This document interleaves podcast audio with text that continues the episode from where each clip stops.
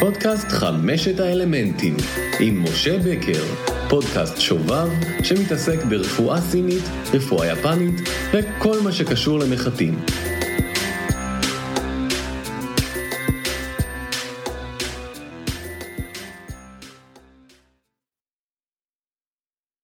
שלום חברות וחברים, שמי משה בקר ואני מטפל ברפואה יפנית וסינית ומשתמש להנאתי גם בלייזר בקליניקה. אני גם מלמד דיקור ראש YNSA בארץ וגם בפולין הקרירה. אני מעביר גם קורס לאנשים שאינם מטפלים שנקרא ריפוי עצמי פשוט. החלטתי להפיק פודקאסט המיועד למטפלים ברפואה סינית ויפנית, כי אני מרגיש שיש לנו כקהילה מלא מה ללמוד אחד מהשנייה. אני חושב שהיכרות מעמיקה עם הדמויות הבולטות יותר, וגם פחות, ברפואה סינית ויפנית יכולה לספק ערך אמיתי. ערך שלעיתים יוכל לבוא לידי ביטוי בסוף הפרק עם מסוג רעיונות שעלו בו בקליניקה. הזמן הזה שבו את עובדת בגינה, הזמן הזה שבו אתה שוטף כלים, הזמן הזה ברכבת או באוטו בדרך לקליניקה, זהו הזמן המושלם להקשיב ולקבל השראה מהפודקאסט הזה.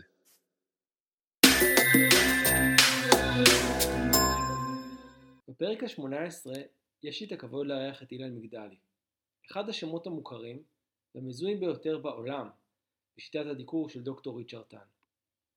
אילן שב אלינו מארצות הברית, שם עבד לצידו של דוקטור טאן, וטיפל בקליניקה קהילתית גדולה ומצליחה. כמו כן, אילן פרסם ספר אשר קיבל את ברכתו של דוקטור טאן בשם The Perfect Seasons. בואו להקשיב לפרק שונה ומרתק, המגולל סיפור מסע ייחודי וגלו. במה עסק אילן לפני שהגיע לעולם הרפואה הסינית? איך זה לטפל ב-25 עד 30 מטופלים ביום במסגרת קליניקה קהילתית?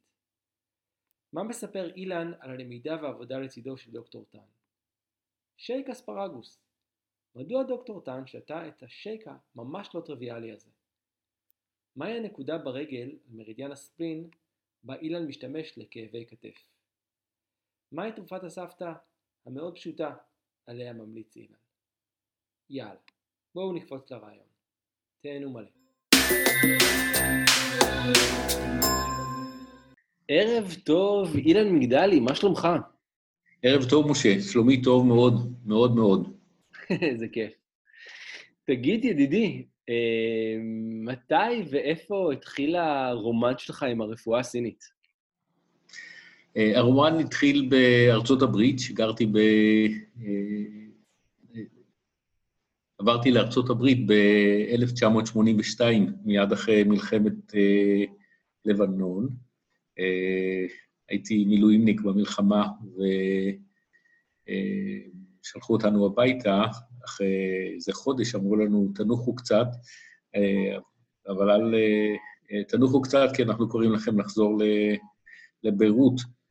אז אה, איך שבאתי חזרה הביתה אחרי איזה שבוע וחצי, קניתי כרטיס וטסתי לקליפורניה, אה, שבה די, הגעתי לשם קצת לפני הרביעי ליולי, אז אה, ראיתי פעם ראשונה מה זה נקרא post syndrome, או post stress syndrome, או post war syndrome, בגלל שהרביעי ליולי זה יום העצמאות של אמריקה, ומה שנהוג לעשות שם זה להעיף זיקוקים כל הזמן. ובלי שידעתי, פתאום ברביעי ביולי בערב התחילו להתפוצץ מסביבי כל מיני זיקוקים וכל מיני רעשים שנשמעו די קרוב למה שקרה במלחמה. אז אה, זה היה די מרגש, ההרגשה הזאת שהבאתי מהארץ לאמריקה. אה, אז הגעתי לאמריקה, ואחרי כמה חודשים הלכתי ללמוד מסאז', שזה היה הדבר הרחוק ביותר ממה שעשיתי בישראל, בישראל בעולם העסקים. אה, אילו עסקים, אם יורשה לי? אה, היה לי מפעל שעשה בגדי, בגדים, אה, התעסקתי במחטים אה, בצורה השנייה של המחטים. עשיתי בגדים לילדים. מפעל שעסק בעיקר בייצוא. משהו שעזר לי אחר כך, כשהתחלתי לעבוד ולהבין את כל הנושא העסקי, איך עושים עסק, אבל לא כך היה קשור לכל הנושא הזה של רפואה סינית. אבל כשבאתי לאמריקה והיה לי קצת זמן והחלטתי שאני לא רוצה לחזור לעולם העסקים וחיפשתי מה ללמוד, הלכתי ללמוד מסאז' וזה משהו שמאוד מאוד עניין אותי, משך אותי, והתחברתי אליו. היה לי כמובן את כל הקטע של איך יהודי כשר כמוני פתאום עוסק בנושא שהוא די שולי, לפחות ככה היה במשפחה שלי. אבל זה משהו שעניין אותי, והרגשתי שאני רוצה כן להמשיך עם זה. ועסקתי בזה איזה שנה, שנה וחצי, ואז הלכתי ללמוד אה, רפואה סינית. בדיוק אה, התחילה, אה, הרפואה הסינית קיבלה בתחילת שנות ה-80 פוש או תמיכה מהממסד בזה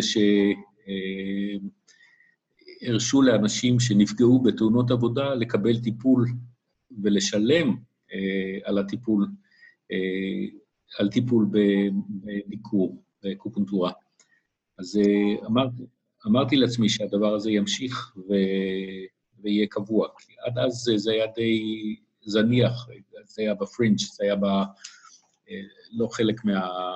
מהתוכנית הרגילה של, של חברות הביטוח. כמו שאמרתי, הלכתי ללמוד מסאז' ועבדתי עם כירופרקטור, וזה גם משהו שהוסיף אחר כך בחיים. אה, בחיים המקצועיים שלי, כי למדתי דרך זה איך אה, לחייב חברות ביטוח, ובמיוחד איך לגבות מחברות הביטוח עבור אה, טיפולים שנתתי. אז בתור מסאז'יסט, ואחר כך בתור מדקר, או acupuncturist, מה שנקרא באמריקה. הלכתי ללמוד ב Emperor's College ב-83, הסמל של Emperor's College זה באמת 83, אבל הצטרפתי באמצע הסמסטר הראשון של Emperor's, אז אה, באופן רסמי אני במחזור השני של Emperor's College. אה, גמרתי ללמוד ב-86, אני חושב.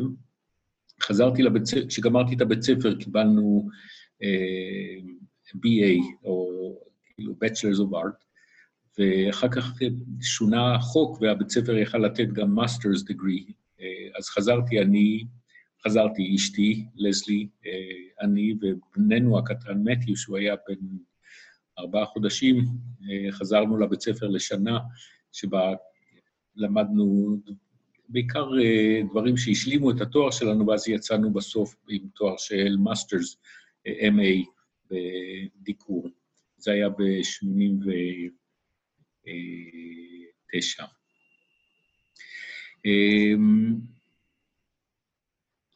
ביקרתי בסין, הייתי בסין כמה חודשים אה, ובהודו, עבדתי שם בקליניקות, אה, בסין הייתי בבית חולים, בהודו עבדתי בקליניקות, אה, מאוד מאוד נהניתי, ואז חזרתי ב-89, אני חושב, 89-90, ופתחתי את המשרד הראשון שלי בהוליווד. לפני שתספר לנו על המשרד הראשון שלך בהוליווד, בשיחה המקדימה בינינו, סיפרת שהיית באשרם במהלך כן. הלימודים של הרפואה הסינית, אתה יכול אה, להרחיב על כך? אה, בשמחה. אה, אז קודם כל נתחיל בשם אשרם, כמו שסיפרתי לך בשיחתנו הקודמת, זה, זה שני מילים, אה, שזה נגד או מונע או בסט, מפסיק, ושרמה זה עצלות. אז אשרם זה המקום שבו אתה לומד אה, להיפטר או לעבוד על העצלות שלך. אנחנו, במיוחד בארץ, אני רואה שכשאני אומר את המילה אשרם, כולם נבהלים ומסתכלים אחורנית או לצדדים, אבל בעצם המושג הוא מקום שבו אתה לומד לעבוד על עצמך, על העצלות שבינינו. אני לא מתכוון לעצלות של לא לעשות כלים, או לא לכבד את הבית, או לא לעשות משהו שהבטחת לעשות, אלא יותר עצלות מהעבודה על עצמנו. זה המונח, או ההבנה שלי של מה זה העצלות הזאת. זה העצלות שיש בנו, אה, זה העצלות ש, שאנחנו מנצלים בשביל לא להתחבר לאמת שבתוכנו. אה, גרתי באשרם ב-LA, בלוס אנג'לס, ובזמן שלמדתי רפואה סינית, וזו הייתה חוויה בשבילי נפלאה. כשנסעתי להודו, גרתי באשרם גם כן כמה חודשים, וכשחזרתי הייתי מאוד מעורב בקהילה במערב לוס אנג'לס, במקום שנקרא סאנה מוניקה. במקום ש... זו הייתה השלמה מאוד טובה. בשבילי זה גם מתחבר לצורה שאני עובד ברפואה הסינית.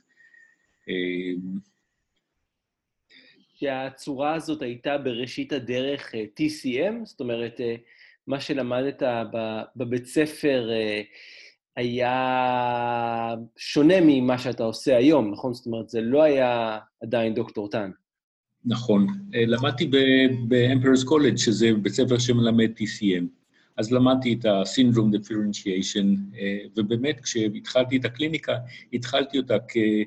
קליניקה של אה, TCM ו-herbs, הרבה אה, עשבי מרפא, שזה גם כשלומדים באמריקה דיקור ועוברים את הבחינה של הדיקור, הבחינה היא בחינה של ארבע חלקים, שאחד מהם הוא גם עשבי המרפא.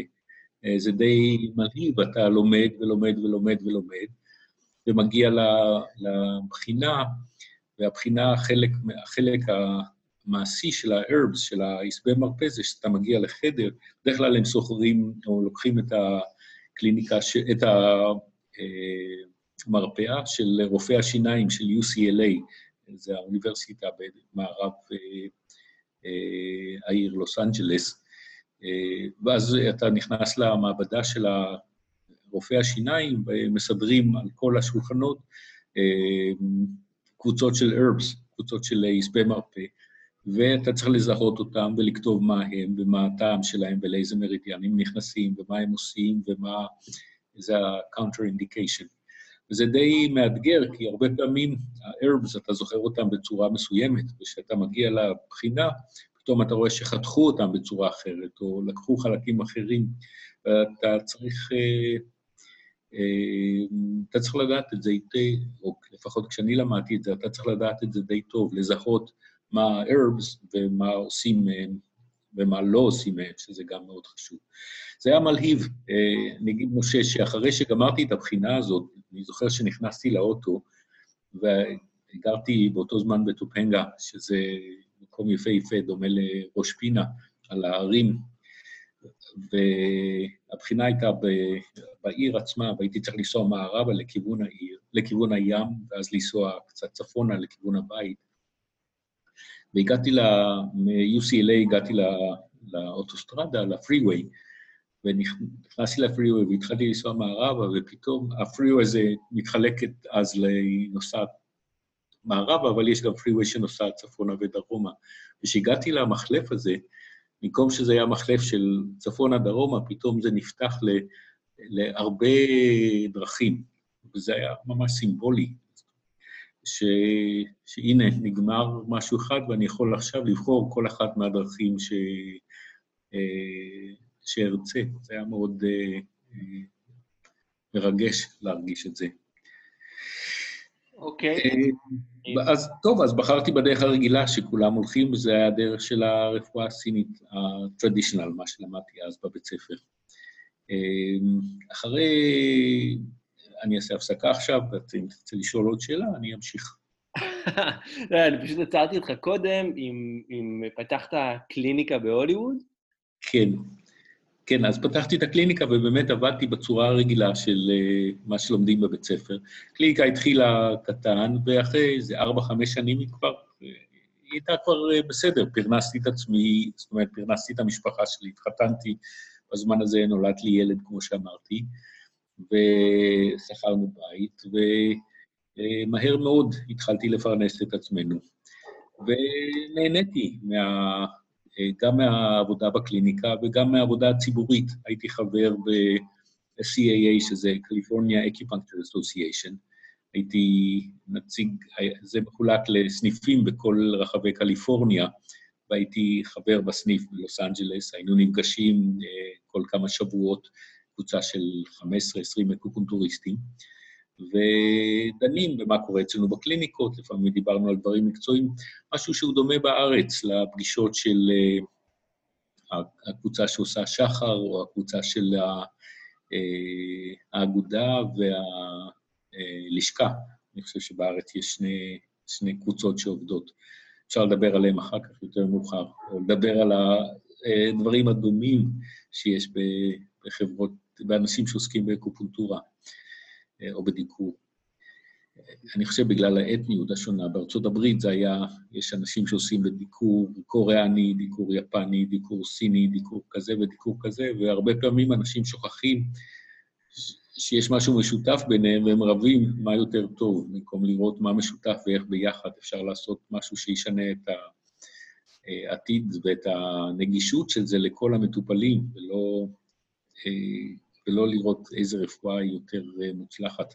לצערי הרב. הרבה אנשים נתקעים על זה. חבל, אני חושב שבאמת אה, שילוב פעמים רבות הוא, הוא מאוד מגניב, לקחת uh, מכאן ומכאן כמה דברים טובים ש, שחסרים לך בשיטה מרכזית אחת שאתה עובד איתה, זה משהו שהוא ממש טוב. בהחלט. ואפשר להמשיך ממה שאתה אומר, בעברית אומרים להרים להנחתה, זה מונח מאוד יפה. אפשר להמשיך ולהגיד ש... אה, נכון, אבל אני מאוד, אה, מה שאני רואה הרבה זה שיש אנשים שעושים קצת מזה וקצת מזה וקצת מזה, ואיך אומרים, אה, עושים הרבה ולא מתמחים בשום דבר, וזה צריך אומץ להגיד, זה מה שאני רוצה לעשות. ואז בהחלט להוסיף את, ה, את כל הדברים האחרים ואיך אפשר להבין אותם דרך העיניים האלה. זה לא אומר שאתה צריך לשנות את הקליניקה שלך או את הצורה שאתה עובד, אבל איך אפשר להבין גם משהו שמישהו עושה ושזה מסתדר לך. זה סימן שיש לך הבנה עמוקה, אני חושב, של הדברים, לעניות דעתי. נפגשנו, אז היינו נפגשים ב-CAA, בפגישות של ה-CAA, ושמעתי מישהי מדברת על אה, אה, אה, רופא בסן דייגו, שיש לו גישה שונה קצת ל, לרפואה הסינית, שהייתי רגיל לשמוע אותה. והיא אמרה שהוא יבוא אליה לקליניקה, והזמין את כולם לבוא. ו... ואני בא, קראו לה רוהנה, לאקופונטוריסט, היא הייתה גם אחות אה, מקסיקנית. ובאתי אליה לקליניקה לשמוע את המורה הזה, זה היה, אני חושב, בארבע אחרי צהריים, והיה שם, הייתה היא, הייתי אני, והיה העוזר של דוקטור טאן, סטיבן ראש. וסטיבן, אנחנו מחכים רבע שעה, עשרים דקות, אה, אין אה, דוקטור טאן, וסטיבן כבר היה נבוך, אז הוא התחיל לדבר על כמה דברים שהוא ראה את דוקטור טאן עושה. אחרי זה 45 דקות נכנס דוקטור טאן בקללות איומות על התנועה בלוס אנג'לס. הוא מדבר בצורה כל כך בוטה, ועוד מישהו. ואחרי שהוא גמר עם זה, הוא אמר, טוב, אה, כבר בזבזנו 45 דקות ואין לנו הרבה זמן, אה, נתחיל. ובשעה הוא בחר לדבר, אני חושב, על בעיות גניקולוגיות. ובשעה הבנתי יותר, וראיתי יותר, והתחברתי יותר לכל הנושא הזה מאשר בסמסטר שלם שלמדתי באמפרס על אה, בעיות גניקולוגיות. זה משהו בו ובצורה שהוא דיבר ובהיגיון שהוא דיבר וברהיטות שהוא דיבר, ממש uh, התחברתי אליה. וניגשתי אליו בסוף, זה היינו שני אנשים, uh, אותה אישה שעשתה את זה במר, במרכז שלה או במשרד שלה, ואני, והעוזר שלו שהגיע גם כן במיוחד לזה. ניגשתי אליו ואמרתי, אני מאוד התרשמתי מלהכיר אותך, אני יכול לבוא ללמוד איתך. אז הוא מסתכל ואומר, כן, תבוא בימי חמישי. אז במשך שנה נסעתי מלוס אנג'לס לסן דייגו, שזה וואחד נסיעה אה, של שעה וחצי, אם אין תנועה, אה, לפעמים שלוש שעות אם יש תנועה בחזרה. בחמש הייתי יוצא מהבית, מגיע לשם קצת לפני שהוא פותח את הקליניקה, יושב איתו, רואה אותו עובד במשך שנה שלמה. אני חושב שבשנה הזאת דיברתי איתו אולי 200 מילים, ביחד לכל השנה הזאת. פשוט ראיתי בן אדם עובד, מתמקד, ואז הוא היה יוצא לצהריים, הייתי יוצא איתו, הוא לא היה אומר, הוא היה פשוט מאוד מרוכז בעבודה שלו, אז חשבתי שזה לא מתאים שאני אפריע לו במנוחה, והיינו חוזרים לקליניקה אחרי צהריים, אחרי, אחרי האוכל, הייתי ממשיך לראות אותו עובד, הייתי כותב את הנקודות, וככה, והתחלתי לעקוב אחריו וללכת לכל הסמינרים שהוא יכלתי, בכל ארצות הברית. השקעתי המון זמן וכסף בלנסוע אחריו. וכל פעם למדתי עוד משהו, ועוד משהו, ועוד משהו. ובמשך השנים הוא ראה שאני ממשיך לבוא, ו... ואז הנושא הזה של ה... אה, שני נושאים אה, עלו, אבל אני אתן לך לשאול עוד שאלה לפני שאני אגיע אליהם. לא, לא, אני, אני לא, לא רוצה לעצור אותך, זה, זה, זה מרתק מה שאתה מספר. אה, אז, אז היינו בזה שנסעת ברחבי ארצות הברית לסמינרים שלו, והיית פוגש אותו כן. בימי חמישי, בוא, בוא תמשיך משם. כן, הייתי פוגש אותו בימי חמישי, חוזר לקליניקה ומנסה ליישם את מה שלמדתי. הולך לסדנאות שלו, שהיו כמה מהם בלוס אנג'לס, בסן דייגו, הרוב, אה, חלק בלוס אנג'לס וחלק במדינות אחרות בארצות הברית. והתחלתי לראות גם שיש קבוצה של אנשים שנוסעת, והתחלנו, ל... היינו נפגשים במלון, הולכים לאכול ארוחת ערב, לפעמים הוא היה מזמין אותנו לבוא לאכול יחד איתו. בשבילי זו הייתה מין אה, התנסות אחרת ב, בלימוד, וכבר הקליניקה, הקליניקה הייתה טובה. אה, יכלתי להגיד לאנשים, אני נוסע לכמה ימים ללמוד, והייתי חוזר ומיישם את מה שלמדתי. והתחברתי למשהו שעניין אותי, בטח עשר שנים לפני שהתחלתי ללמוד רפואה סינית, שזה היה... אה, אה, מה שבעברית קוראים לו ספר התמורות הסיני, או בסינית קוראים לזה The Jing, אה, התנועה או ספר התמורות, שמורכב בעצם מ-64 אקסגרמות, אקסגרמה, אקסה זה 6, גרמות זה קווים, מורכב מ-64 קווים. תבניות של שש קווים כל תבנית, שיש לה הרבה שימושים בתרבות הסינית. אה, יש לה שימושים באדריכלות, יש לה שימושים ב, אה, בארכיטקטורה, הרבה מאוד שימושים. עד היום אנשים בוחרים אה, לקנות בתים לפי המיקום שלהם בגווה. הרבה פעמים אנשים מסדרים את הבית לפי ה... בא, גווה, בא זה שמונה, גווה זה בתים, לפי שמונה הבתים האלה. שמונה בתים כפול שמונה זה ה-64 תבניות שאני מדבר עליהן. זה לא סדנה, מה שאנחנו מדברים, זה לא סדנה להסביר את הבגווה.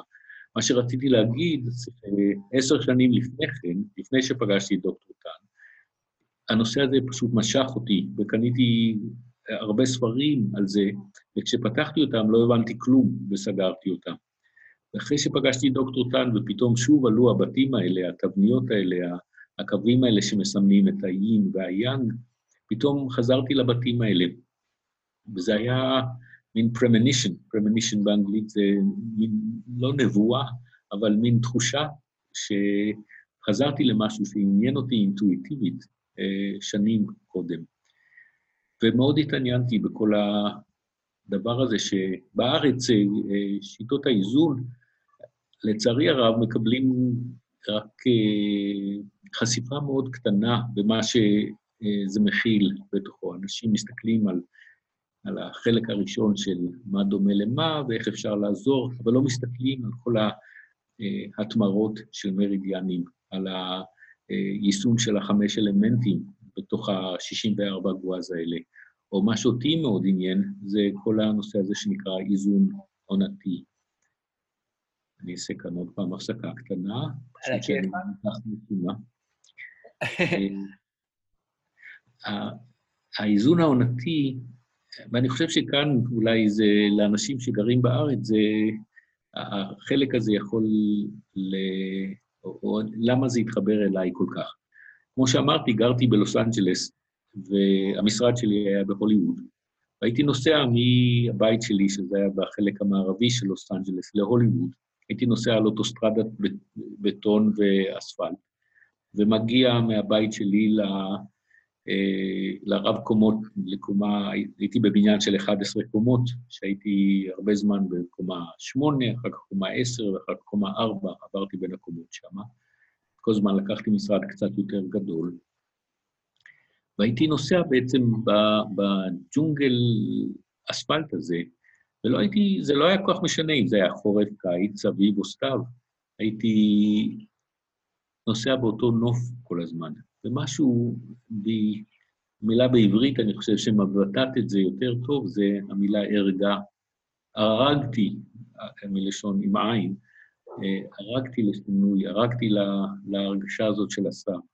הרגתי, שם זה, בלוס אנג'לס זה הרבה קרייט כל הזמן, ולא, אתה לא מרגיש את השינויים האלה. ומשהו בי ממש חיפש את השינויים האלה.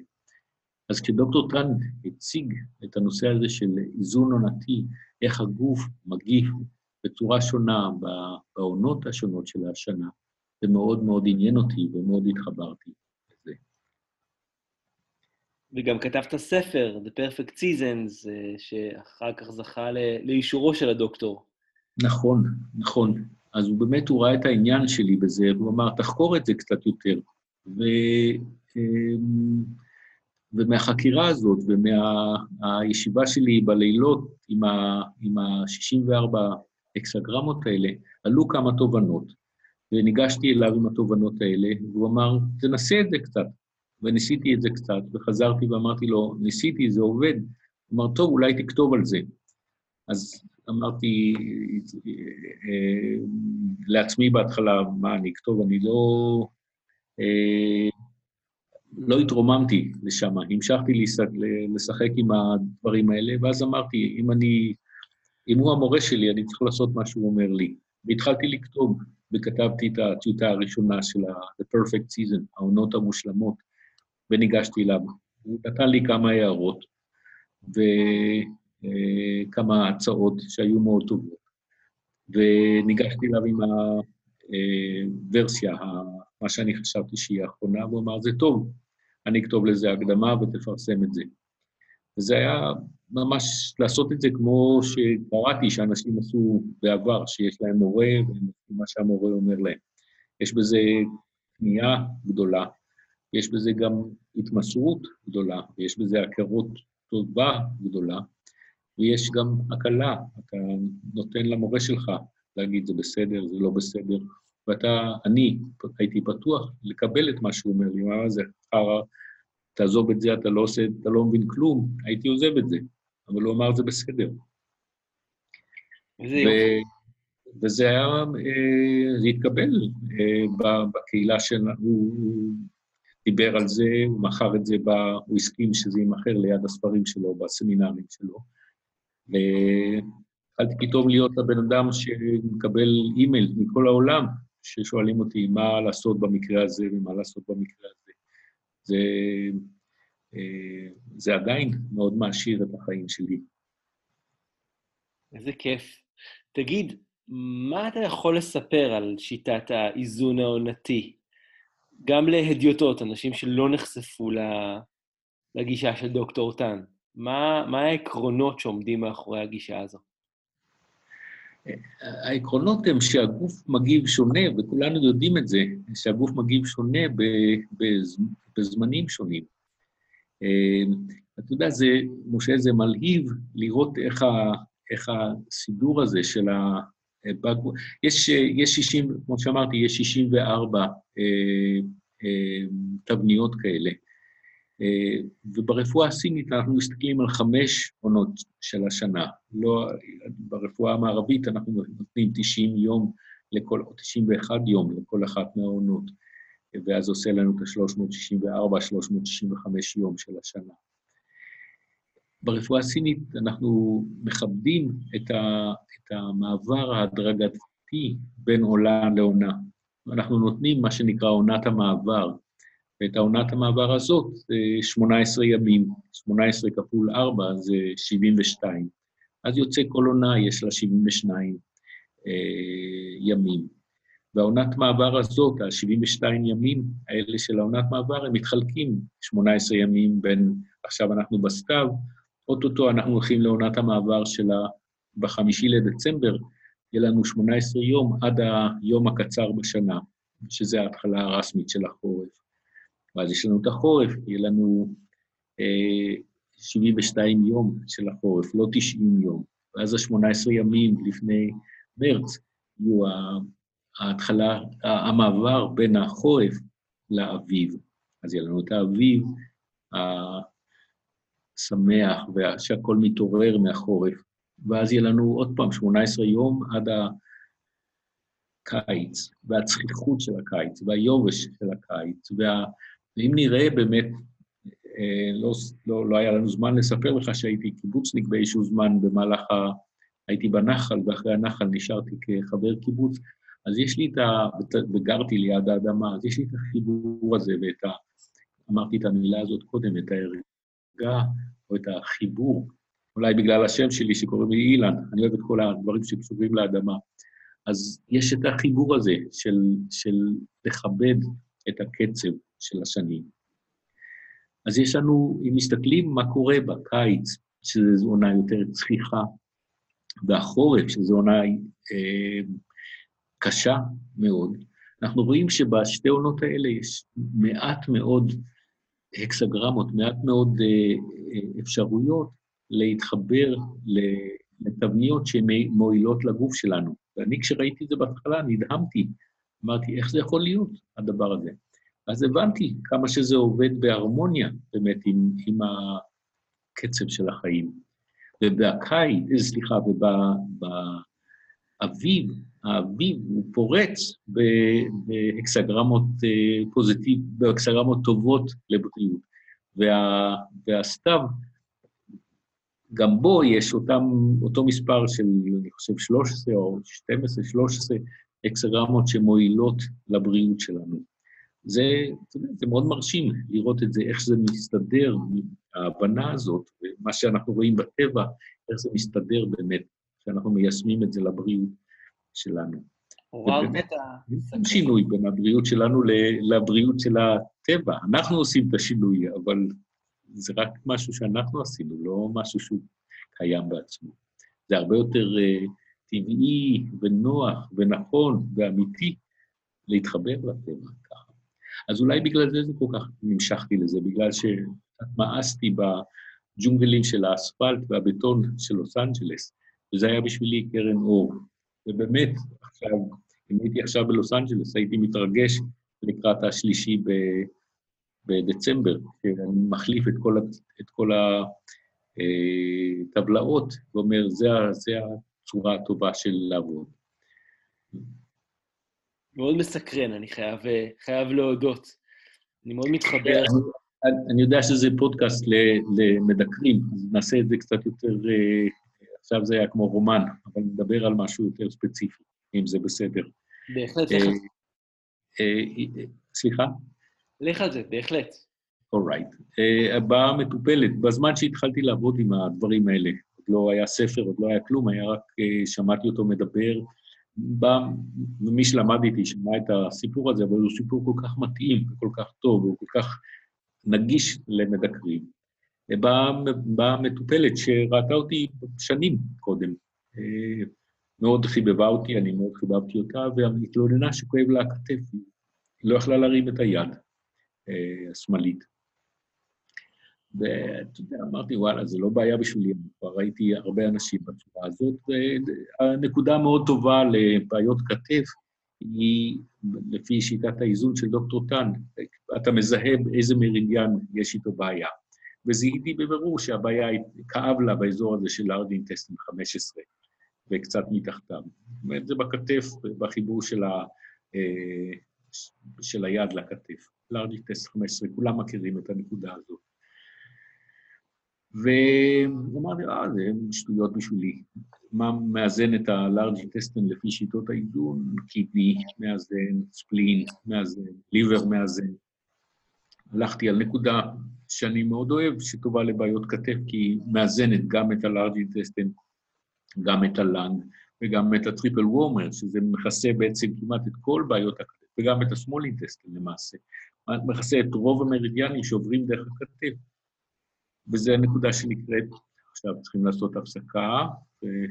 טרם, טרם, טרם. ההפסקה הזאת יותר מדי. הנקודה היא spleen 9. spleen 9 היא קצת מתחת ל medial epicondyle של הברך.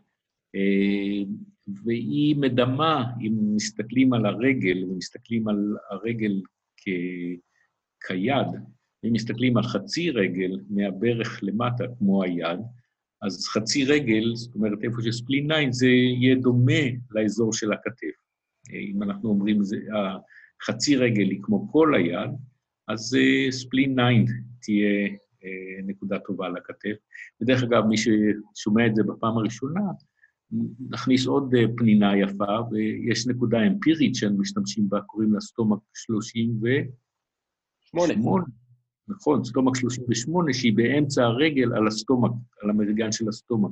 אז זו עוד דוגמה שאם אנחנו ניקח את החצי רגל ונחתוך אותה גם לחצי, אז אפשר לראות למה סטומק 38 גם מתאימה לבעיות כתף, גם לבעיות של ה large intestine, כי ה stomach זה חלק, ה stomach וה large intestine הם שניהם חלק ממרידיאן גדול שנקרא ה yang ming, נכון? אנחנו קוראים להם large intestine ו stomach, אבל למעשה, אם נסתכל איך באמת השם שלהם, אחד הוא נקרא hand yang ming, והשני נקרא foot yang ming, נכון? אז זה, זה כבר הקדמונים אמרו לנו, זה מרידיאן אחד, שאנחנו פשוט חילקנו אותו לשניים, אחד קראנו לו hand ולשני קראנו foot, אבל זה היאנג מיג. אבל זה, אנחנו סוטים מהנושא כאן. ואני אחזור לבחורה הזאת עם הכאב כתף, והלכתי לספלין תשע, והיא הזיזה הכתף קצת, אבל לא היה שינוי מה שציפיתי לו. זה כבר היה מצוין בשביל האגו שלי, כי האגו שלי היה כבר כל כך נפוח, ואמר, אני, אין לי בעיות עם בעיות כתף, אני יודע מה לעשות. וספלין 9 לא עבד. זה היה ממש טוב. אני עדיין נהנה מההרגשה הזאת של המבוכה והדלות שפתאום הרגשתי. אז אמרתי, טוב, אולי זה ליבר שמונה, כי זה גם ליבר מאזן את הלארג' אינטסטין. אז שמתי נקודה בליבר שמונה, ואמרתי, אתה יודע, זה לא, לא, זה לא עובד. ואז אמרתי, אוקיי, אז קידני עשר חייבת לעבוד. ושמתי את קידני עשר, וגם קידני עשר לא נתנה את ה... היה שיפור קטן, אבל אני הייתי רגיל לשיפור גדול, ולא קיבלתי את השיפור הזה. ואז ממש הרגשתי חרא. הרגשתי לא כל כך חרא כמו שהרגשתי נמוך מאוד. הרגשתי לא, לא בסעיף תפארתי. וניסיתי את זה, וניסיתי את זה, ועשיתי עוד סטימולציה, וזה לא עבד, לשמחתי ולדאבוני. לשמחתי אחר כך. אז אמרתי, טוב, אני לא יודע מה לעשות, שזה דבר נהדר להגיד. זה ההתחלה של דברים חדשים יכולים לקרות במקום הזה למטפל. אה, ואז אמ-, אמרתי, טוב, אולי אני אלך לאיזון העונתי, וזה היה באמת עונת הסתיו. ו, ומה שמאזן את, ה, את, את uh, ה-large intestine זה באמת הליבר או הקידני או הספלין, אבל אני בחרתי את הליבר, כי זה התאים יותר לאישה הזאת, גם מבחינה של מי היא הייתה. והנקודות שמאזנות להעביר את האקסגרמה של הליבר, שהיא אה, יין, יין, יין, יאן, יאן, יאן, שזה אה, אדמה מתחת ושמיים או רקיע מעל, אה, אה, הייתי צריך לדקור את השלוש נקודות האלה שנקראות ליבר אחד, ליבר שתיים וליבר שלוש. שזה לא נקודות שבדרך כלל אנחנו משתמשים בהן לכאב כתף. ואמרתי לה, אני הולך לדקור שלוש נקודות, תגידי לי איך זה מרגיש. שמתי ליבר אחד, שמתי ליבר שתיים ושמתי ליבר שלוש, וביקשתי שהיא תרים את היד, והיא הרימה את היד לתנועה מלאה. והיא הסתכלה עליי, ואני הסתכלתי עליה, והתחיל להיות לה דמעות בעיניים, ולי התחיל להיות דמעות בעיניים. וזו הייתה הטבילה שלי לאיזון עונתי. הבנתי וראיתי שכאן יש איזשהו מטמון שאני יכול אה, להיות בתוכו. ואני אסיר לה תודה על, ה, על, ה, על הכאב כתף שלה. והרבה פעמים נפגשנו אחרי זה ודיברתי איתה, שבעצם היא הראשונה שאני זוכר. רק התחלתי ליישם את זה, והתחלתי לעבוד כמעט אך ורק בשיטות האיזון. במשך שנים עבדתי אך ורק בשיטות האיזון העונתי. ומזה אחר כך נולד הספר ונולד העניין שלי בזה, והוא ביקש שאני אבוא וארצה, הוא דיבר, זה היה בשבילי כבוד מאוד מאוד גדול. שיבוא וירצה על האיזון העונתי, הוא נתן מקום. הוא, הוא היה מאסטר אמיתי, דוקטור טאן. הוא היה אה, ממלא, את, אתה אמרת לי שלמדת, שהיית איתו בהרצאה, איך לך היה להכיר אותו? זה היה כיף גדול, בן אדם שמוכיח לך שדיקור עובד על המקום. בן אדם שבאמת ובתמים הוא אפס בולשיט, לא מעניין אותו שום דבר מלבד זה שהמטופל ירגיש יותר טוב כאן ועכשיו, ובאמת היה השראה מאוד, מאוד גדולה בשבילי. נכון. ומה שהיה, הוא לא, הוא לא החזיק מעצמו, הוא לא החזיק מעצמו. זאת אומרת, הוא לא הרגיש מאוים אם מישהו מדבר לידו, מדבר בנושא שלו, משהו כזה, הוא נתן לכולם במה. וזה מראה מישהו שהוא באמת אה, אה, מחובר לגמרי. היית יכול להעיר אותו באמצע הלילה, לשאול אותו מה לעשות, הוא היה יודע מה להגיד, אבל הוא היה אומר את זה לא בצניעות מתחסדת, אבל בצניעות של מישהו שמקורקע ומעוגן במה שהוא מבין. הוא נתן באמת, נתן לי את הבמה לדבר על, על, על האיזון העונתי. הוא פשוט פתח את זה. ו... והתחלתי להסתובב קצת, אה, לדבר על האיזון העונתי, בברכתו. אה, הדבר השני שקרה, שמאז ששמעתי אותו מדבר, התחלתי לדבר איתו על שיבוא לדבר בישראל, ללמד בישראל. ושנים הוא אמר, לא, לא, לא, לא, לא, ואז פעם אחת הוא אמר, אוקיי, אני מוכן. ואז עוד גרתי בארצות הברית, וארגנתי את הסדנה הזאת יחד עם אה, בית ספר ברושים, אה, ודרך בית ספר ברושים קשור לאוניברסיטת תל אביב, אז דרכם הגענו לארץ ישראל היפה, אה, למלון היפה שהחסנו אותו. זה היה גב מאוד נחמד לעשות את זה, גב מאוד רחב גם כן, לעשות את זה עם אוניברסיטת תל אביב ובית ספר ברושים. זו הייתה סדנה ממש נהדרת. אני מאוד התרגשתי לביקור שלו, באתי כמה ימים לפני כן, זוכר שנסעתי איתם, יום לפני כן נסעתי לשדה התעופה בזמן שהוא צריך להגיע, כדי לראות כמה זמן ייקח לי להגיע למלון, שאני אכיר את כל הדברים. במיוחד, בשביל, זה מאוד אנוכי מצידי, כי רציתי להיות איתו ולא לחשוב על כל האדמיניסטרציה, אה, אה, אז רציתי שזה יהיה יותר אוטומטי. אז השקעתי ביום הזה לפני כן, ביום הכנה. וזה באמת היה כמו חלום, הוא בא לשבוע, הוא ירצה יומיים, ושאר הימים אה, לקחתי אותו לסיבובים בישראל. זה היה חיבור של שני דברים שאהבתי, אה, העבודה של דוקטור טאן, ולהראות לו את אה, ישראל. זה היה סיבוב ממש ממש, מאוד נהניתי. נשמע מרגש. אני זוכר אנקדוטה מעט מוזרה מההרצאה שלו, הוא שתה, הוא שתה שייק של אספרגוס. כן. אתה יכול אה, להסביר מה לדוקטור טן ולאספרגוס? היה לו בעיה בכליות, או... כן, גם הייתה לו בעיה בכליות, אבל זה היה גם, זה היה טוב לגרון שלו. הוא היה שותה את זה הרבה בגרון, וגם באמת הייתה לו בעיה בכליות, שמזה אני חושב שבסוף הוא נפטר. הבנתי. אמ, תגיד, אז איך זה באמת היה לעבוד אה, במחיצתו? זאת אומרת, ליווית אותו, למדת ממנו בראשית הדרך, האם יש איזה שהם שיעורים כלליים, האם איזה שהם תובנות כלליות, גם לגבי דיקור, אבל גם לגבי חיים שהוא, שהוא חלק איתך?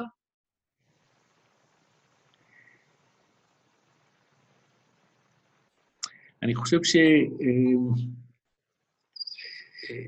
אה, פתח לי צוהר לגודל של הרפואה הסינית, ו, אה, וגם אה, צוהר איך לחיות.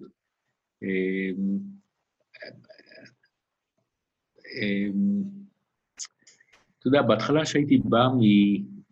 וצריך להיזהר עם, המיל... עם מה שאני אומר. צריך למי ששומע את זה להיזהר, בגלל זה אני רוצה להרחיב עכשיו בסיפור הזה. הייתי חוזר מסן דייגו ומוצא את עצמי מדבר כמו דוקטור טאן. ועומד כמו דוקטור טאן, ומתייחס לאנשים כמו דוקטור טאן. וצד אחד הרגיש מאוד נוח עם זה, וצד אחד הרגיש מאוד לא נוח. עם זה. אז לשמחתי תפסתי את עצמי ואמרתי, אני לא דוקטור טן, אני אילן שלומד אצל דוקטור טן ומיישם את זה לפי איך שאני מבין את זה. כך שאני לא מצפה מאנשים שלומדים איתי, שידברו כמוני, שיעמדו כמוני, ואני לא חושב שדוקטור טן היה צריך את זה לשום חלק מהאגו שלו, שאנשים יתנהגו כמוהו. הוא רצה שאנשים, יהיה להם את ההבנה, אבל לא את ה...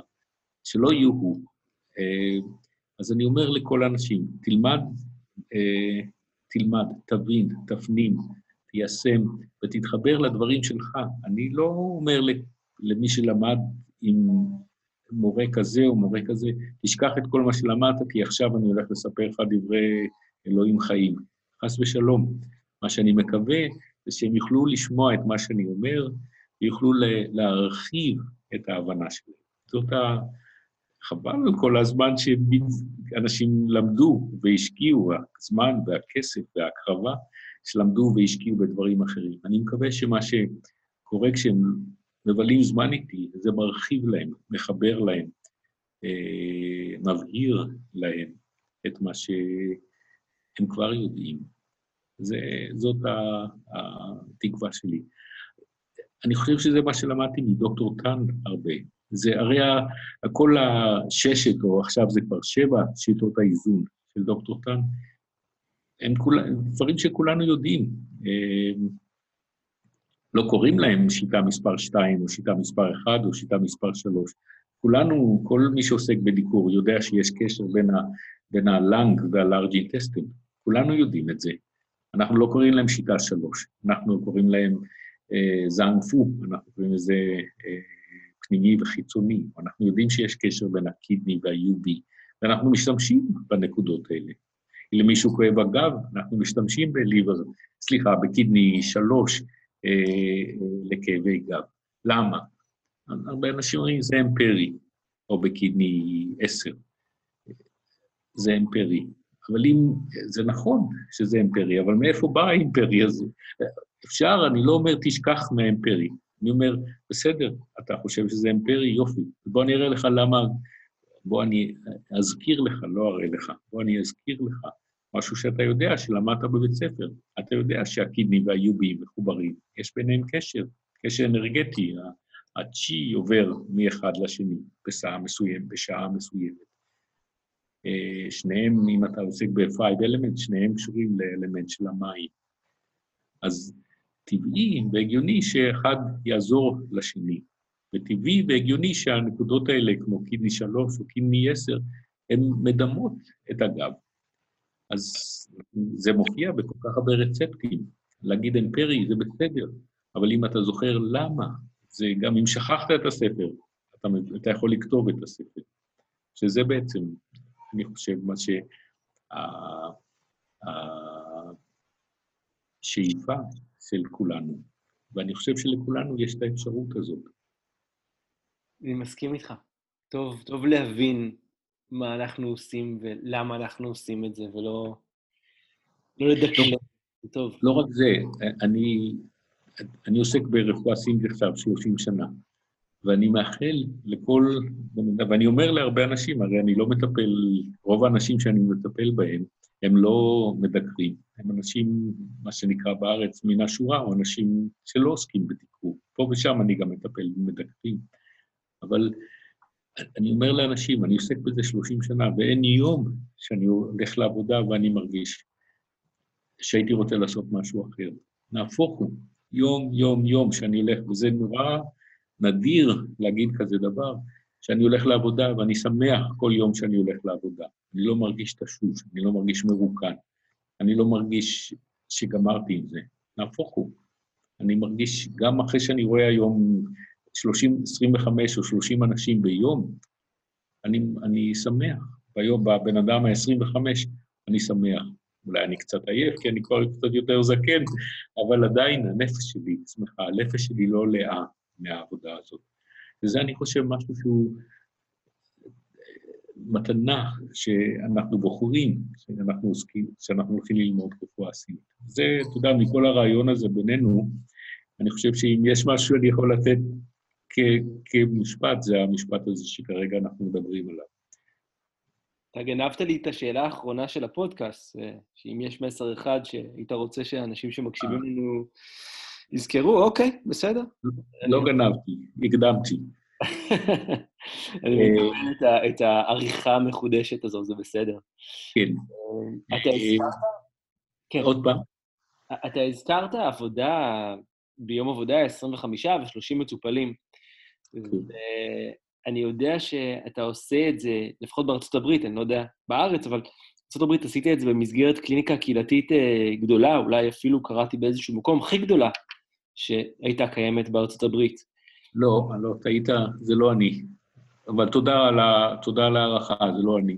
אבל כן, באמת, אה, אה, נחשפתי לנושא הזה של קליניקה קהילתית.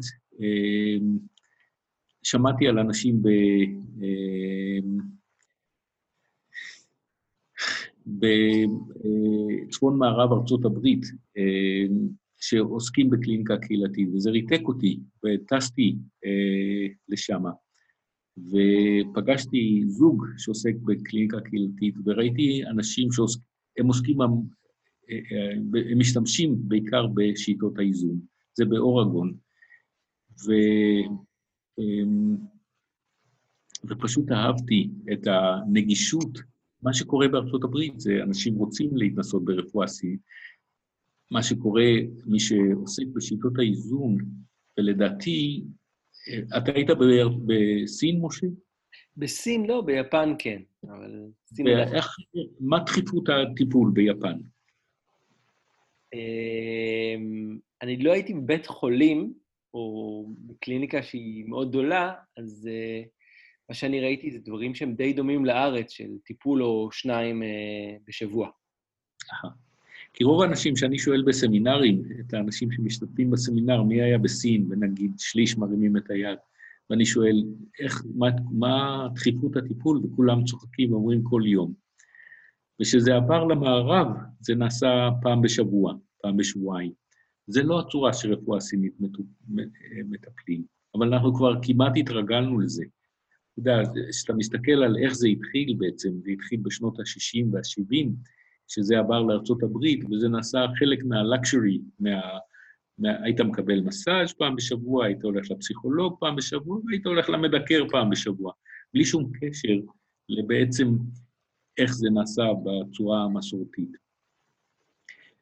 וזה גם, אני חושב, קשור מאוד לנושא הכספי, לבוא למדקר פעם ביומיים, זה, נגיד, הממוצע של הדיקור זה 70-80 דולר, זה, זה אלף דולר לחודש לבוא למדקר, בכמות הזאת שצריך. וזה הרתיע מאוד אנשים, וזה, אני חושב, גם משפיע על, ה, על המהירות של החזרה לאיזון או החלמה. ומה שקורה בקליניקה הקהילתית, זה הם אומרים, אנחנו נחתוך את כל החדרים הפרטיים, אנחנו נחתוך את ה, כל הדברים שהם לא חיוניים לדיקור, ואנחנו רק נעשה את הדיקור. יענו, לא נשאר, לא, לא נבלה כל כך הרבה זמן שעם הבן אדם, אנחנו נתעסק יותר אך ורק בדיקור, ונעשה את זה בצורה הרבה יותר affordable. Uh, uh, uh, שאנשים יכולים להרשות לעצמם. ואותי זה משך מאוד, ובאמת אה, אה, אחרי הביקור שם אמרתי שזה מה שאני באמת רוצה לעשות. ועזבתי לקצת, לכמה שנים, ה... הייתי בא לארץ אה, פעמיים, שלוש פעמים בשנה ללמד כאן. ואמרתי לאנשים שטיפלו בזה כאן בארץ, שאני אלך לקחת קצת הפסקה ואני הולך להתרכז בקליניקות הקהילתיות. ובאמת התחלתי קליניקה קהילתית עם עשר כיסאות זה היה אולם גדול שהייתי מסתובב בין הכיסאות ודוקר אנשים, או מטפל באנשים. וזה היה מאוד אה, אה, אה, מרווה. אה, אהבתי מאוד את השלוש-ארבע שנים שעשיתי את זה. אה, ואני עדיין חושב שזה אחד מהדברים היפים שאנחנו עושים כמדקרים. כאן. אני חושב שבישראל, אני לא יודע אם... אני חושב שבישראל יש כמה מקומות שעושים קליניקה קהילתית. אתה מודע לזה?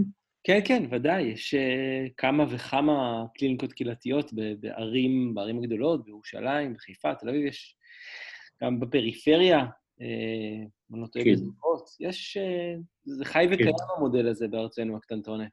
כן, אני חושב שרועי, רועי גרין היה מעורב בזה. אני, אנחנו, באתי לארץ כמה פעמים להרצות לפורום הזה, וזה היה מאוד, אהבתי את האנשים שעוסקים בקליניקה. יש משהו שהוא, המודל העסקי בזה הוא, אתה צריך שיהיה לך הרבה את האידיאל בשביל לעבוד עם זה, וזה מאוד מרבה, מאוד אה, אה, מעשיר את החיים שלנו. אה, אולי קצת פחות בכסף, אבל בהחלט בהנאה מרובה. ואתה יוצא לך לראות הרבה אנשים. מבחינה קלינית זה מאוד מאוד טוב לאנשים. אני חושב שבקופות החולים למעשה יש קליניקות קהילתיות רבות. לא, לא נוהגים לקרוא להם כך, אבל הלכה למעשה זה מה שקורה. נכון. אני מטפל במאוחדת, אני רץ בין ארבעה חדרים, זה, זה ממש זה, אמנם זה לא אה, מרחב אחד גדול, אבל... אה, נכון. יש את הנושא הזה של המתחם הגדול, שאני חושב שהוא אה, מעשיר את הטיפול, אבל זה קפיצת דרך. אני חושב שבקופת חולים עושים את זה פשוט בשביל שנעבוד אה, ונראה כמה שיותר אנשים ונכניס להם כמה שיותר כסף. זה גם נכון. אה, אבל אני יכול להתחבר למודל הזה, בהחלט. אני, אני גם אה, דיקרתי בקליניקה קהילתית בראשית הדרך, בחדר גדול, וזה היה באמת מאוד כיף, כל הרכילות בין המטופלים, וכל אחד ששומע כן. על מכאוביו של האחר, ו... זה מעצים. כן, החברות שנוצרת בין אנשים זרים שמתרגלים נכון. להגיע באותה שעה, יש בזה משהו קסום. נכון. נכון. זה מאוד טוב. ועוד פעם, זה, אתה יודע, האיזון העונתי מחזיר אותנו לרית'ם, לקצב של העונות. הקליניקה הקהילתית מחזירה אותנו לקצב של הקהילה, שזה משהו שקצת מנותק בחיים שלנו עכשיו. וזה משהו שהוא כל כך חלק מאיתנו, כל כך טבעי לנו, שכשיש לנו, לא לכולם, אבל שיש לרובנו את ההזדמנות להתחבר לקהילה, זה משהו שמעצים. הקהילה זה לא חייב להיות האנשים מהבית כנסת שלך, זה יכול להיות אנשים מהקהילה של בני האנוש, לזה התכוונתי. לחלוטין.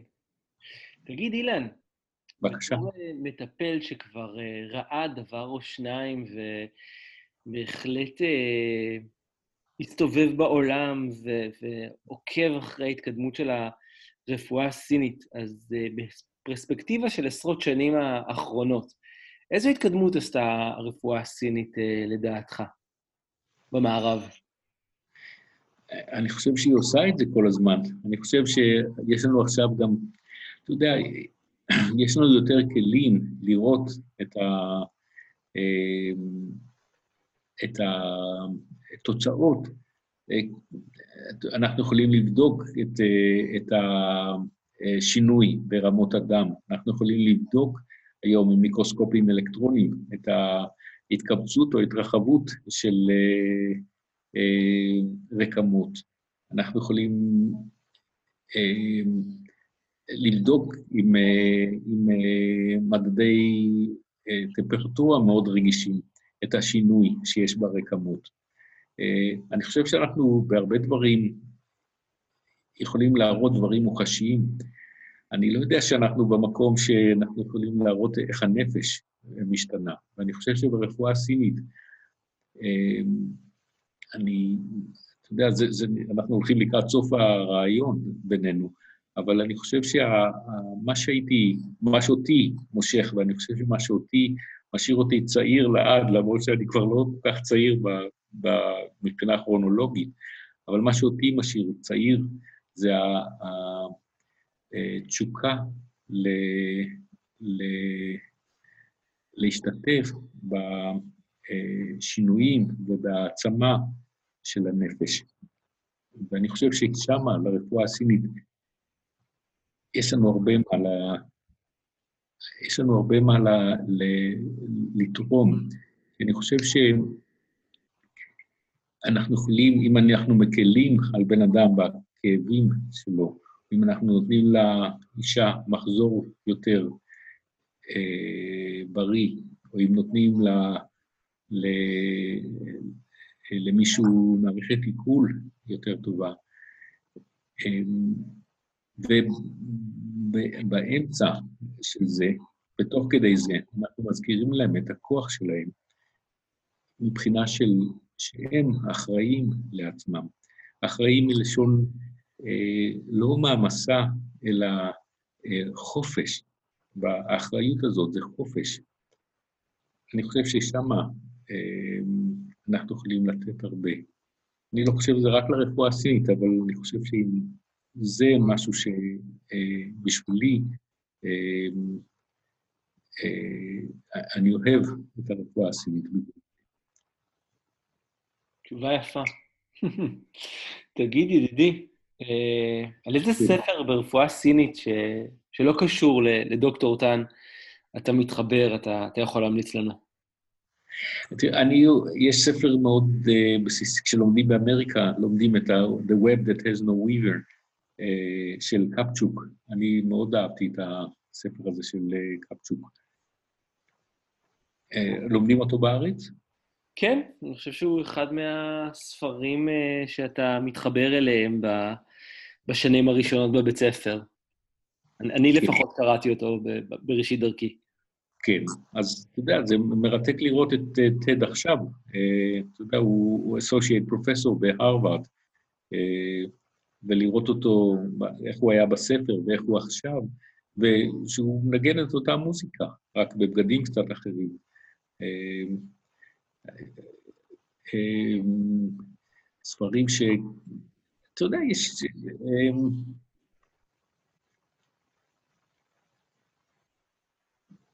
אני אוהב את הספרים של דוקטור טאן, קראתי אותם עשרות פעמים ואני כל פעם מוצא בהם עוד משהו. אמ, סליחה שאני לא יכול לתת לך הברקה.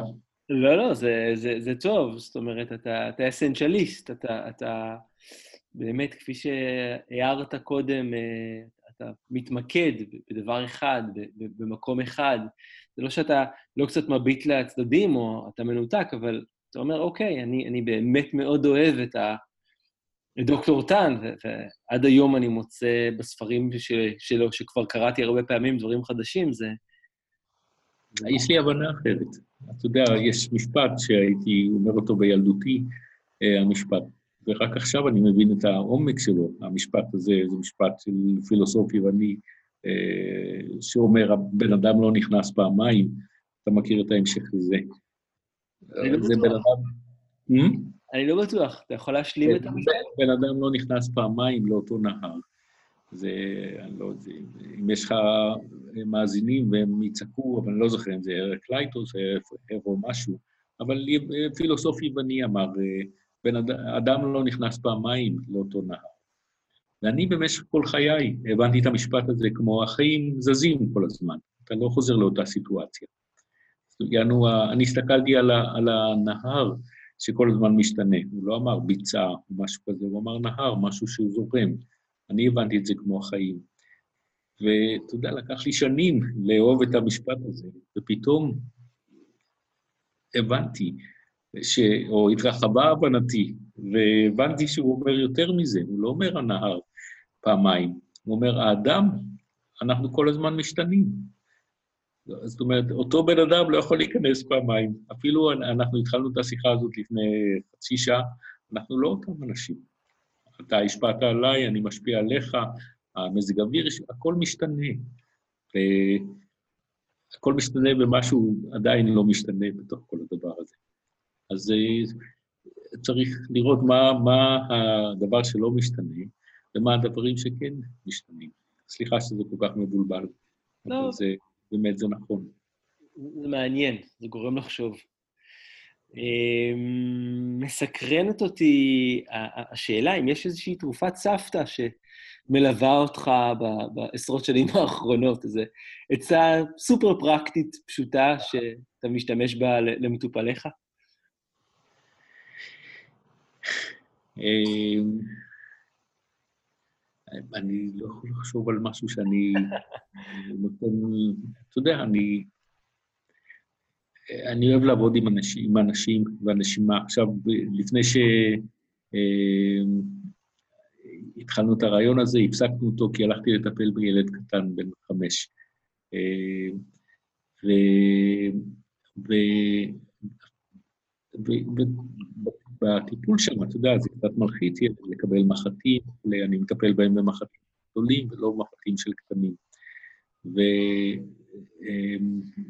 וראיתי אמ, שאפילו במישהו כזה, שאתה יכול לחבר אותו לנשימה שלו, יש, יש בנשימה אה, קסם, ויש בנשימה אה, חיבור לכוח שלנו, ויש בנשימה הסחת הדעת. אז יש בה הכל. ואני חושב שהנשימה זה משהו ש... אה, גם אנחנו מדברים בעברית, אז המילה הזאת, נשימה ונשמה, יש בהם הרבה דברים שהם דומים. אז הנשימה, אני חושב שהייתי... זה, זה, זה התרופה של הסבתא של הסבתא. לחלוטין, יש היום אה, כל כך הרבה דיבור על זה, בין אם זה ווים הוף, אה, ההולנדי המשוגע ש, שנושם ו, ומשפיע על המערכת העצבים האוטונומית שלו, וכלה ב, ביוגה, וכן, נשימה היא, היא, היא באמת אה, דבר שהוא כל כך בסיסי וכל כך uh, מבריא ו, ובריא. אני מתחבר. אני חושב שעוד פעם, אנחנו יושבים בארץ הקודש עכשיו, ונעים לי להגיד את זה במסגרת הרעיון הזה. ויש כאן, אה, אתה יודע, פנינים. בשפה עצמה יש גם הרבה דברים שמעשירים אותנו. במילה הזאת, נשימה ונשמה, יש בזה, יש בזה הרבה. יש בהרבה traditions, בהרבה מסורות, אפשר להגיע לעומק דרך הנשימה. זה לעומק, זאת אומרת לנשמה. אז זה לא, לא במקרה שני המילים האלה כל כך דומות. תענוג. אילן מגדלי, היה לי רעיון אה, מעורר השראה, מעניין, ו... ו... ופשוט אה, פשוט מרתק. Mm, אני גם נהניתי, משה. תודה לך שעשית את זה בצורה כל כך אה, נעימה ומאפשרת. כיף רב, ואני אשמח בעתיד אם אה, תסכים אה, לראיין אותך, לראיין אותך שוב. בשמחה, ואני אשמח שניפגש, נשתה כוס תה ביחד. על הכיף, כיף, כיף. right. תודה רבה וערב טוב. ביי ביי. ערב טוב, משה. ביי.